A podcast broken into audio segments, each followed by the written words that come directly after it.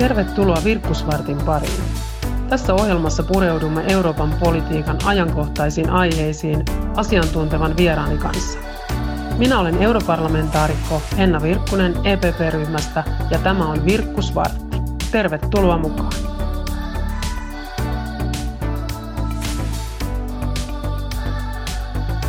Digitalisaatiosta, tekoälystä ja suurteholaskennasta piti tulla Euroopan tämän kevään oikein iso asia. Ja oikeastaan niistä tulikin, mutta eikä aivan eri tavalla kuin alun perin oli arvioitu. Koronaviruksen vuoksi tieteellä on ollut suorastaan ennen näkemätön kansainvälinen kysyntä tänä keväänä. Soitetaan tekoälytutkijalle tietojenkäsittelytieteen professorille Teemu Ruusille Helsingin yliopistoon ja kysytään, miten hän tämän tilanteen näkee.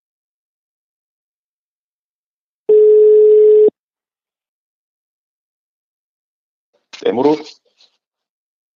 Hei Teemu, tässä soittaa Henna Virkkunen Virkkusvartista.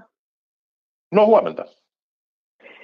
Itsekin varmaan viime viikkojen aikana olet tiiviisti seurannut koronaviruksen etenemiseen ja torjuntaan liittyviä kansainvälisiä toimia ja tutkimusta, mutta tähän on nostanut mielenkiintoisen ilmiön, koska näyttää, että oikeastaan kaikki kansalaiset nyt kaikkialla maailmassa janoaa tätä uusinta tutkimustietoa, jota julkaistaan aivan reaaliajassa. Mistä mielestä sitä suuri kiinnostus tieteeseen nyt kertoo? No kyllähän se varmaan tämän koronan kohdalla on, on tavallaan kiinnostusta siihen ihan omaa elämää ja omaa terveyttä ja läheisten terveyttä koskevaa tietoa. Että, että se, se varmasti on se ensimmäinen asia, mikä tässä on saanut ihmiset kiinnostumaan siitä, että, että mitä näiden vaikka viranomaissuositusten taustalla onkaan, millaisia mallinnuksia ja millaisia ennusteita. Toisaalta on sitten nähty, että monet, monet on ikään kuin harrastusmielessä innostunut tekemään aivan odel, omanlaisia Excel-taulukoita myöskin ja vertailuja ja ennusteita. Miten näet tällaisen mahdollisuuden, että pystyykö ikään kuin tavallinen asiaa tuntematon ihminen todella näiden tulosten perusteella tekemään jotain aivan omia arvioita tästä viruksen etenemisestä? No, no joo, tämä on, on tietysti niin kuin sellainen ilmiö, mihin on kiinnitetty aika paljon huomioon, ei, ei, ei pelkästään siinä mielessä, että se olisi Totta kai se on, niin kuin, on, on hienoa, että, että ihmiset tarkastelee niitä lukuja ja tarkastelee niitä erilaisia tilastoja ja suosituksia kriittisesti, että se on mun mielestä aina, aina oikeutettu, aina pitää, aina pitää voida kysyä, että, että mihin tämä perustuu. Mutta kyllä näissä tietysti sit pitää samaan aikaan muistaa, että, että nämä mallit on huomattavasti monimutkaisempia kuin mitä joku oman elämänsä Excel-sankari pystyy sillä sillä datalla, mitä on julkisesti saatavilla tekemään. Että kyllä niissä niin kuin varmaan pitäisi jokaisen sitten myös tota, tiettyä tervettä kriittisyyttä siihen omaan, omaan Excel-taulukkoonsakin suhteuttaa samalla tavalla kuin julkistenkin tahojen antamiin arvioihin ennusteisiin. Eli, eli mun viesti tässä on se, että saa ja pitääkin olla kriittinen, mutta, mutta tota, ennen kaikkea myös sitten niihin omiin, omiin mallinnuksiin täytyy su- suhteuttaa se että, että miten, miten paljon niihin on käytetty sitä asiantuntemusta. Tämä on ihan hirveän monimutkainen ilmiö, että se ei, se ei ole pelkästään se, että kuinka monta tautitapausta tai, tai muuta numeroa jossain taulukossa löytyy ja siitä sitten vaan niin kuin lähdetään tai käyriä sovittelemaan, vaan, vaan tässä on tosi, tosi paljon erilaista epidemiologista, tilastollista, kansanterveydellistä ja lääketieteellistä tietoa, että se on semmoinen tosi moni, monitahoinen kysymys ja siihen ei pysty varmasti niin kuin yksi ihminen, oli sitten millainen guru hyvänsä, niin luomaan semmoista mallia, joka sen kaikin puolin pystyisi handlaamaan. Että kyllä tässä niin kuin on, on hyvä, että niitä tarkastellaan, mutta samalla sitten pitää niin kuin arvostaa sitä, että, että julkisilla toimijoilla ja viranomaisilla on varmasti erittäin, erittäin paljon asiantuntemusta siitä asiasta tieteen näkökulmastahan tämä koronaviruksen torjunta ja ikään kuin sen leviämisen ehkäisy on ollut semmoinen hyvin mielenkiintoinen kansainvälinen ponnistus, että tämän asian parissa työskentelee kymmeniä, satoja, tuhansia tutkijoita hyvin eri aloilta ympäri maailmaa. Virologia ja lääketieteen ammattilaisten lisäksi on nähty, että tässä tilastotieteilijöillä ja matemaatikoilla, taloustieteilijöillä merkittävä rooli. On käytetty supertietokoneita, lainsäädännössä on tarvittu perustuslakiasiantuntijoita. Todella monen alan huippututkimusta on tuotu yhteen asiantuntemusta ja myös data on ollut erittäin tärkeässä roolissa. Itse olet Teemu Ruus, tietojen käsittelytieteen apulaisprofessori ja tekoälytutkija. Minkälainen rooli tekoälyllä on ollut näissä mallinnoksissa ja viruksen torjunnassa? No, no tekoäly varmaan sinällään on ollut yhtenä osana sitä työkalupakkia, niin kuin itsekin sanoit, niin siinä on ihan valtava määrä erilaisia tieteenaloja. Tosiaan hyvä, hyvä huomio, että tässä täytyy ottaa huomioon myös niin kuin talouden, talou, talousosaaminen ja, ja niin kuin ihan lakitieteelliset ja lainopilliset näkökulmat. Että näitä on todella monen, monen, monipuolisia näkökulmia. Että ehkä tekoälyn rooli jollain tapaa on semmoisena aputieteenä olla, olla niin kuin tuottamassa uusia mallinnustyökaluja siihen monimutkaiseen datamassaan, mikä tästä koko ajan meillä tulee eri suunnista. Että esimerkiksi pystytään seuraamaan ihmisten liikkeitä ja ihmisten ää, niin kuin kanssakäymistä toistensa kanssa ja vaikka jostain puhelinten, niin kuin, puhelinten, puhelindatasta, että missä päin ihmiset käyttää matkapuhelimiensa, kun ne kulkee, kulkee tai nykyään toivottavasti ei kulje kovinkaan paljon tuolla maailmalla.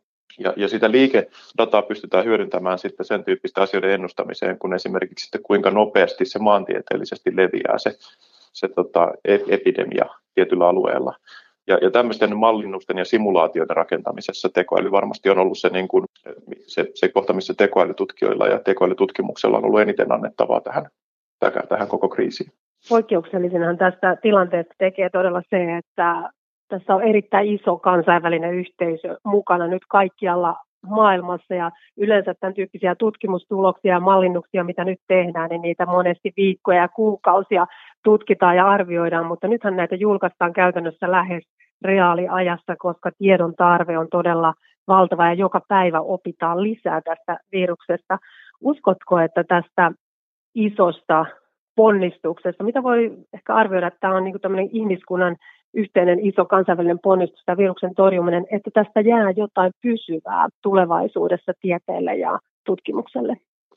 Kyllä suhtaudun aika positiivisesti siihen, että miten, miten nyt on taas tieteestä ruvettu puhumaan sellaisena asiana, joka, joka tota, ei pelkästään siinä mielessä, että lääketieteellinen tutkimus vaikka kehitetään rokotteita, mutta että myös, myös tämmöinen niin kuin tosi monitieteellinen tutkimus, jos otetaan huomioon tosiaan erilaisia taloudellisia näkökulmia, erilaisia poliittisia, erilaisia lainopillisia näkökulmia ja, ja, ja ää, niin edespäin, niin on saanut tosi paljon arvostusta ja tosi paljon ikään kuin äänenpainoa lisää. Että toivon, että tästä nyt otetaan ikään kuin siinä mielessä opiksi, että, että aina me ei tiedetä minkälaista osaamista, minkälaista tietoa ja tiedettä tarvitaan tulevaisuudessa. Ja, ja paras keino var, varautua siihen tulevaan on, on se, että, että me investoidaan ja, ja panostetaan meidän tutkimukseen jo etupainotteisesti, ei sitten kun se on jo liian myöhäistä. Ja nimenomaan Euroopankin tasolla ne oikeastaan ensimmäiset toimet, millä lähdettiin liikkeelle, oli nimenomaan se, että voimakkaasti lähdettiin satsaamaan nyt nopeasti tutkimukseen ja innovaatioihin, mihin suunnattiin satoja miljoonia euroja nimenomaan koronaviruksen torjumiseen ja tämän tutkimuksen parissa työskentelee nyt satoja eri tutkijoita. Tuossa Teemu Ruus viittasi, viittasikin siihen, että me on oikeastaan ehkä välillä eletty jo tämmöistä aikaa, puhuttiin tämmöistä post-truth-aikakaudesta, faktojen jälkeisestä elämästä, eli välillä tuntuu, että tämmöiset tunteet ja mielipiteet ohitti poliittisessa päätöksenteossakin tunnistetut faktat ja tieteen.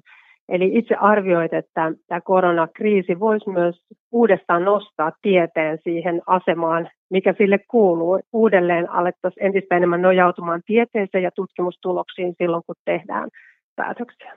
No todella näin. Ja sitten vielä erityisesti mä toivon, että tässä ei ajateltaisi jotenkin niin, että tieteellä on pelkkää välinearvoa, joka esimerkiksi suojaa meidän terveyttä ja meidän, meidän, tota, meidän yhteiskuntaa ja taloutta, vaan ymmärrettäisiin, että, että me ei aina tiedetä etukäteen, että minkä tyyppistä osaamista, niin kuin sanoin, niin ei tiedetä sitä ihan tarkkaan, että millaista osaamista me tarvitaan. Että mä näkisin, että tässäkin tilanteessa, vaikka meillä on tietysti ollut erilaisia lääketieteellisiä ja meillä on erilaisia tilastotieteellisiä työkaluja ollut tässä nyt en, eniten tässä tapetilla ja eniten niistä on keskusteltu, niin kyllähän tämä ilmiö on myös monella tapaa sellainen ihmisten, ihmisten väliseen viestintään ja ihmisten ja yhteiskuntien toimintaan ja liikkeisiin liittyvä kysymys. Että kyllä tässä varmasti tarvitaan monta muutakin tieteenalaa kuin pelkästään lääkäreitä ja tilastotieteilijöitä.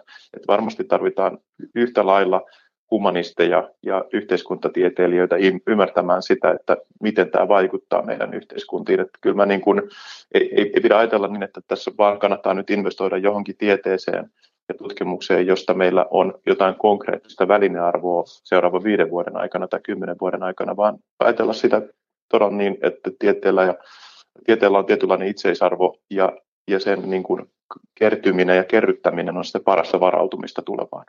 Juuri näin, eli oikeastaan vain laadukkaalla tieteellä ja tutkimuksella pystytään vastaamaan näihin ihmiskunnan isoihin haasteisiin, mistä ei aina edes etukäteen sitten tiedetä, mitä ne tulee, tulee vuosien ja vuosikymmenten päästä olemaan. Olet tietojenkäsittelytieteen apulaisprofessori Teemu Ruus saanut tässä todistaa viime viikkoina myös aikamoista digiloikkaa suomalaisessa yhteiskunnassa ja myös kansainvälisesti, kun ihmiset hyvin laajasti on siirtyneet etätyöhön ja se on muuttanut monen, monen elämää myös, että nyt entistä enemmän ollaan siellä neljän seinän sisällä ja ollaan verkossa ja digitaalisissa yhteyksissä. Yksi Helsingin yliopiston kaikkein merkittävin tuote on tekoälykurssi, verkkokurssi, mitä olet itse ollut kehittämässä ja siitä on tullut kansainvälinen hitti ja ilmeisesti Helsingin yliopistojen kaikkien aikojen suosituin kurssi. Ilmeisesti onko näin, että jo 400 000 suorittajaa on ilmoittautunut tälle tekoälykurssille ja viimeisen kuukauden aikana osallistujamäärä ja suoritukset on entisestään nousseet. Ihan varmaan tässä on tämmöinen ilmiö käynnissä, että meillä tulee enemmän ihmisiä koko ajan suorittamaan tekoälykurssia ja monia muitakin kursseja, koska ihmisillä on nyt on ikään kuin se tarve löytää sitä oppia ja löytää sitä haastetta sinne älynystyröille, vaikka ei ollakaan vaikka siellä omassa, omassa oppilaitoksessa tai, tai muuten päästä opiskelemaan niin kuin ikään kuin fyysisesti sinne opiskelupaikalle, niin nyt nämä verkkokurssit on ehdottomasti ollut sellainen asia, mistä me ollaan hirveän onnellisia, että meillä on tarjota ihmisille tällaisia haasteita. Ja, ja selvästi tota, tekoäly, tekoäly ja tällainen digitalisaatiokin kiinnostaa teemana myös, että tässä ihmiset kun opiskelee digitaalisesti, niin siinä on tiety, tietynlainen niin kuin kiinnostus herää, että mitä siellä, mitä siellä tietokoneen oman älypuhelimen sisällä sitten oikein tapahtuukaan. Eli tämä Helsingin yliopiston ja reaktorin kurssi, se on ilmeisesti edelleenkin avoinna kaikille halukkaille, jotka haluaa lähteä tätä suorittamaan. Minkälaiset perustiedot täytyy olla, että lähtee tuonne tekoälyn johdantokurssille mukaan? No ei tarvitse oikeastaan mitään esitietoja, että semmoinen kiinnostus aiheeseen suurin piirtein riittää ja me toki yritetään myöskin sitä kiinnostusta viritellä ja herätellä siinä kertomalla, että miten jokainen meistä arjessa törmää tekoälyyn, vaikka ei välttämättä sitä huomaiskaan. Ja, ja miten se itse asiassa on tosi kiinnostava ja hauska asia, johon ei tarvitse olla mitään, mitään synnynnäistä lahjakkuutta, vaan että menee vaan, menee vaan verkkoon ja joko googlaa tai naputtaa sinne suoraan osoitteen elementsofai.com, niin sieltä löytyy ihan suomen kielellä ja ruotsin kielellä ja viroksi ja saksaksi ja englanniksikin nykyään. Ja, ja tota, vähän ajan kuluttua kaikilla EUn virallisilla kielillä löytyy, jos, jos, jos haluaa tota, opiskella jollain muulla kuin näillä edellä mainituista kielistä. Eli siinä oli hyvä vinkki nyt kaikille, jotka on viime viikkoina tehnyt entistä isompaa digiloikkaa, eli seuraava askel voisi olla, jos ei vielä ole tutustunut, niin voisi olla tutustuminen tekoälyyn, mikä on ilman muuta tulevaisuutta ja tätä päivää. Eli Teemu Ruus tuossa vinkkasi, että Elements of ai.com osoitteesta löytyy verkkokurssi jo todella monella kielellä ja sitä voi lähteä vapaasti suorittamaan.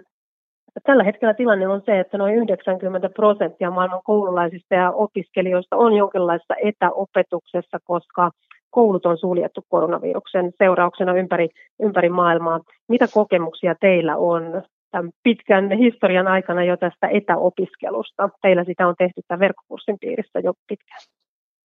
No siis siinä on hyviä puolia, mutta myönnettävä, että on siinä totta kai huonojakin puolia, että ihmiset kyllä edelleen kaipaa sitä kohtaamista ja kaipaa niitä opiskelukavereita ja kaipaa, että, että sitä semmoista inhimillistä vuorovaikutusta on. Ja me ollaan to, toki yritetty sitä mahdollisimman paljon korvata erilaisilla verkkoalustoilla, missä pääsee keskustelemaan sitten hyvin matalalla kynnyksellä muiden oppijoiden ja, ja meidän opettajien kanssa.